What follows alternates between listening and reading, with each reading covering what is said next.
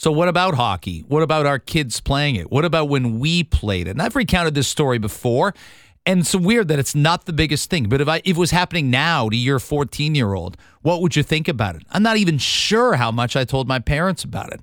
But I shared it with Sheba Siddiqui. She's had boys in hockey. She's got a daughter in hockey now. And we had a conversation about just that initiation, hazing, and that culture of youth hockey. You're in these rinks and I'm not. So what's it like? So I'm going to tell you, I've got three boys. I've got my girl. All of them have played hockey at some point in their lives. Uh, my two older boys, this year they decided they, and on their own, they came to us individually and said, you know, I don't want to play hockey this year. I, I want to play. And they, they have other sports that they play as well. So they want to focus on those sports. And we have never pushed them. We've never, mm-hmm. we've never, whatever you want to do in terms of a sport, we support it. Anything to get you off the screen. We were both so relieved when the boys came to us and said well, they don't want to play hockey anymore. I just, I feel good about it. I feel calmer about it. It is night and day in a boys hockey league versus a girls. My daughter, she wants to go all the way. She's got plans for the the women's NA, the women's hockey team of Canada, right? Amazing. The Olympic team. Yeah. Yeah. She wants to go. So we're supporting that. You want to do it, whatever sport you want to play. so she goes to the rink and it's it's just so it's such a different culture I feel, in girls hockey than it was in boys hockey.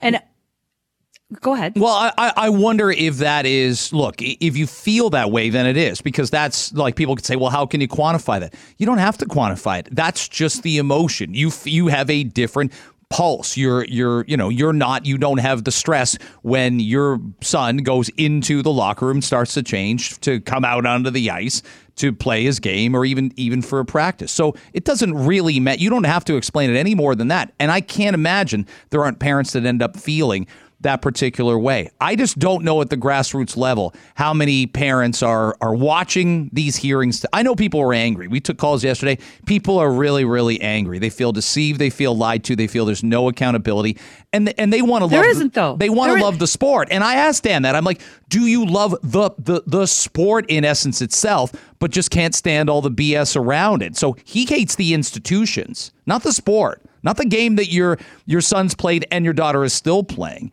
that Gord and I played as kids for years, but he hates the institute, and I get it. For he good hates reason. the institutions around it for, for good reason. They, they need to gut Hockey Canada. They need to just gut everybody at the top there because it's a top down. That that didn't just happen. That is the culture. This is what has been taught. I can spot a rep hockey player from a mile away. People aren't going to like me saying this, but I can. There, and it's not, and I, it's, it's taught. It's taught. It's taught on the ice. It's taught in the change room. That sense of entitlement, the arrogance. Not all hockey players, not all of them. I'll give you an example. My kid's school, uh, they have pizza day. This is, uh, I think, towards the end of the pandemic. So I think last year they have pizza day once a week, right, for fundraising. Mm-hmm. Uh, at one point, the principal was telling us that the the principal at the time was telling us that the there were a couple of rep hockey players that go to school at, at my kid's school, and they pushed to the front of the line and they cut out all the other kids. And the teacher said, "What are you doing? There's a lineup." And they just looked at her and said, "Yeah, but we play rep hockey. We should go first. That sounds this, like uh, Cobra Kai. And, this uh, came out of yeah. the child's mouth. We play rep hockey, yeah. so we should go first. So that kid's being. T- it's it's not that. It's it's the culture. So this entitlement, the fact that there are two, there's another reserve fund for sexual assault. This is a budget line, Greg. Yeah. This is on their budget. So they, there's, there's something majorly wrong with Hockey Canada. Got it. Get rid of everybody. Start all over. So I, I started. I stopped playing when I was 14, but I played one year of body contact, and I think I told you the story how I'm a first year and there's a second year. So it's a small town, Ilderton. So you're going to play with kids a year older. So it's hard to make it's hard to make that team and you're playing with kids that could be as you know they could be as much as you know 13 14 months older than you based on well they could be 20 months older than you based on the years right um, so I, I think I told you guys I knew there was going to be some kind of initiation and all I had hoped was what ended up happening was I got thrown in the shower with my clothes on and all I was worried about I'm like I don't want them stripping me in the shower. I don't want to get injured during this initiation. But wow. I'm I'm thrown in with two or three other guys. How old were you? 14. And you're going to school like ninth grade with kids the next day who did this to you and and 10th graders who did this to you. And they're like ah did you know the, how, how was that? And they're saying stuff to me in the hallways about it. And you're like but i feel like but i felt like i got off easy. I felt like I, That's I got off easy. and i'll juxtapose that by telling you like my 14 year old playing soccer right now is like they're going through tryouts right now. Might add a few players might might you know drop like there might be new players in I'm not even giving it a second thought, and neither of those players and neither of those parents, that there's going to be some kind of ritual or initiation or hazing involved. There isn't going to be anything. There isn't going to be anything. Maybe they'll have to, you know, clean up the soccer balls for a couple days in a row.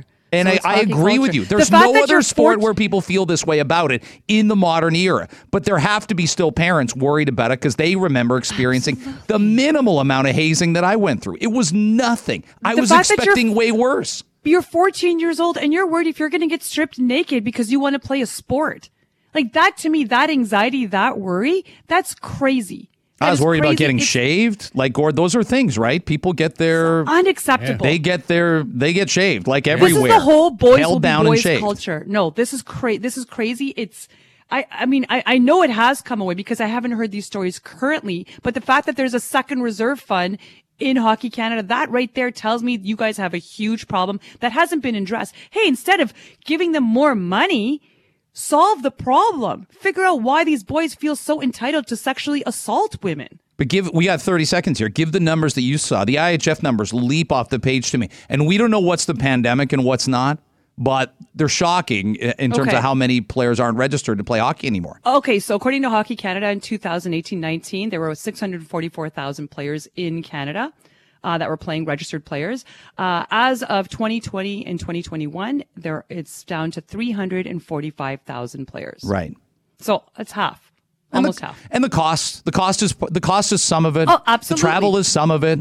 That Um, plays a huge factor. safety is some of it. Okay, concussions can factor into that sport almost more than any other sport, unless you're playing high school football.